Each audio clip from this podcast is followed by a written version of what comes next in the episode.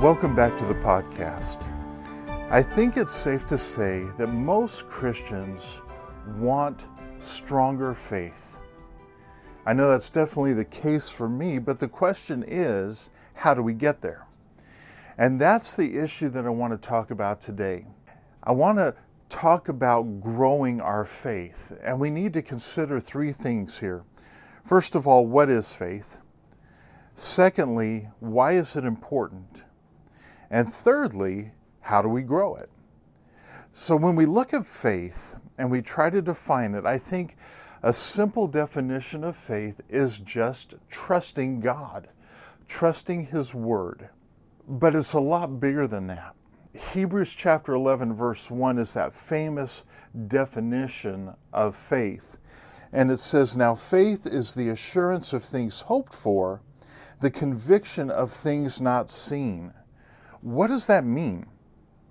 Well, the word assurance is a legal term, and it basically means a title deed, the body of evidence of ownership of something. And when we talk about things that are hoped for, it's not things that we're hoping for, but we're not sure if they're going to happen or not. It's like hoping that your favorite football team is going to make it to the Super Bowl. They may, they may not.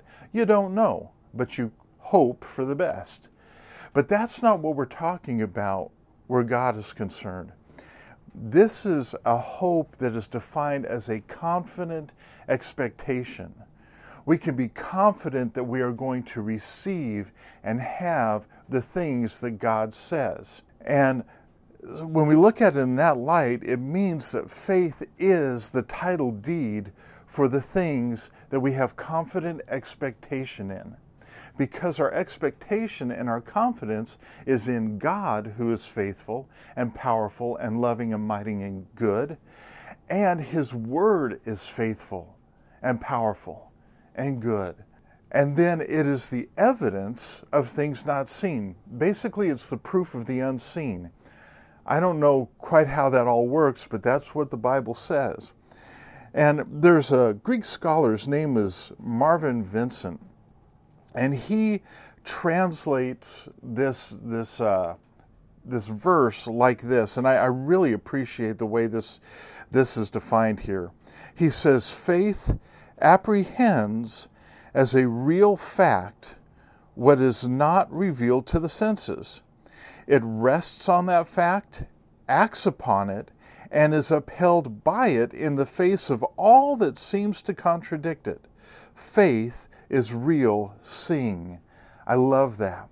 So that gives us a basic idea of what faith is. Why is it important? Two things I think that uh, really are, are things that we need to focus on. The first is a little bit further on in Hebrews chapter 11, verse 6. It says, And without faith it is impossible to please him, for whoever would draw near to God must believe that he exists and that he rewards those who seek him. So, the first reason here that we're given why faith is important is that you can't please God at all. The way this is really worded in the Greek is it is completely and absolutely impossible to please God at all without faith. So, if faith is trusting God and we don't trust God, that's not going to please Him. I mean, think of it for you and me. If we were trustworthy people, faithful people, loving people, good people, and somebody said to us, I don't trust you, I, that, that would not be pleasing. That would hurt. And I think that's the way it is with God. You know, if we're telling Him, we don't trust you, that that's not pleasing. It's it's hurtful, especially because he is perfect in all his goodness, all his love, all his graciousness and faithfulness. He above all people he is faithful and trustworthy. So it says, whoever would draw near to God must believe that He exists. There are a lot of people out there who don't believe God exists. they can look at nature and the wonders of nature and the universe, and they look at it and they say, wow, what an incredible accident. What an incredible mistake. God did not do this. God does not exist. That doesn't please the Lord. And then there are those who say, I believe in God, but they don't believe that He's a rewarder of those who diligently seek Him. They believe in God, but they don't believe that they need to have a relationship with Him. They believe in God, but they don't believe that He has good things for them and that they don't need to draw near to Him. And that doesn't please the Lord. So our faith, as we trust Him, pleases Him. And another reason why faith is so important is it's that hand by which we grasp the things of God. Going back to, to that definition in verse 1 of Hebrews 11, it's that title deed. It's that taking hold of the things of God, taking hold of God Himself. Think about this our salvation. God says to us, I have given my Son as a substitute sacrifice for your sin. And all you have to do is believe in Him, put your faith in Him, your trust in Him, and what He did on that cross, and I will give you my righteousness. I will forgive your sins. I will adopt you as my son, as my daughter, make you my own, and you will be with me forever in heaven. That's God's promise. And when we say, I believe you, and we put our faith in what Jesus did and who Jesus is and what God has said, boom, that's our title deed to salvation. That's our title deed to heaven. That's our adoption papers. So we've taken hold of what God has given to us. And you can go throughout the whole Bible and you see people taking hold of the things of God by faith. You know, think of Noah. And God says, Noah, I'm going to destroy the earth because of the sins of humanity, but I'm going to save you and your family. I want you to build an ark, and then it's going to rain. And that rain is going to come down and flood the entire earth and wipe out all life. And here's Noah going, Okay, I, I trust you. But, uh, you know, I've never built a boat, but I'm with you. And he took hold of God's deliverance, God's salvation, as he stepped out in faith to do something that had never been done before uh, and to experience something like a flood. Nobody, nobody knew what that was. But Noah stepped out in faith.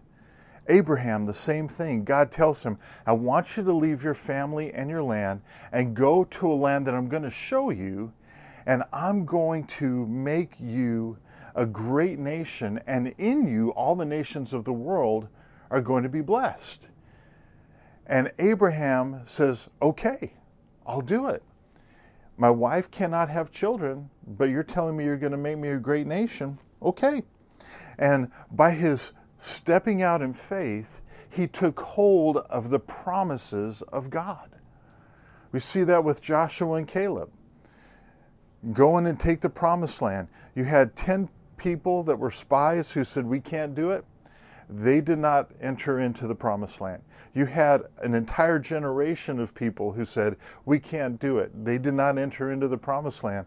But two guys, Joshua and Caleb, were like, We're with you, God. You can do it and they entered into the promises of God. You look at the disciples.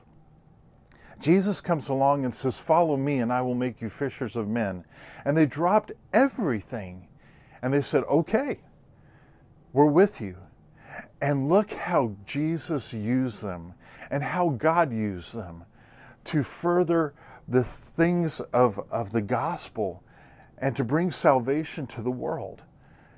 So, if, if we act upon faith and we step out, we get to enjoy the great things that the Lord has for us. So, with those things in mind, how do, how do we grow this faith? How do we, how do we get it stronger? Well, It comes down to this. I think first, remembering, okay? Remember who God is and remember what God has done and remember what God has said. Throughout the Bible, God tells his people over and over again to remember, to remember him, to remember the things that he's done, to remember his promises. And when we do that, our faith is strengthened. And I think we, we can all have times in our life where we've, we've really struggled with trusting God and been in a tough spot. And then we begin to remember the things that God has done for us and we go, oh, wow, yeah, and God did this, and God did that, and God did that. And our confidence in the Lord becomes stronger. Another thing that we can do to grow our faith is something that Abraham did. Over in Romans chapter 4, beginning in verse 18, listen to what it says.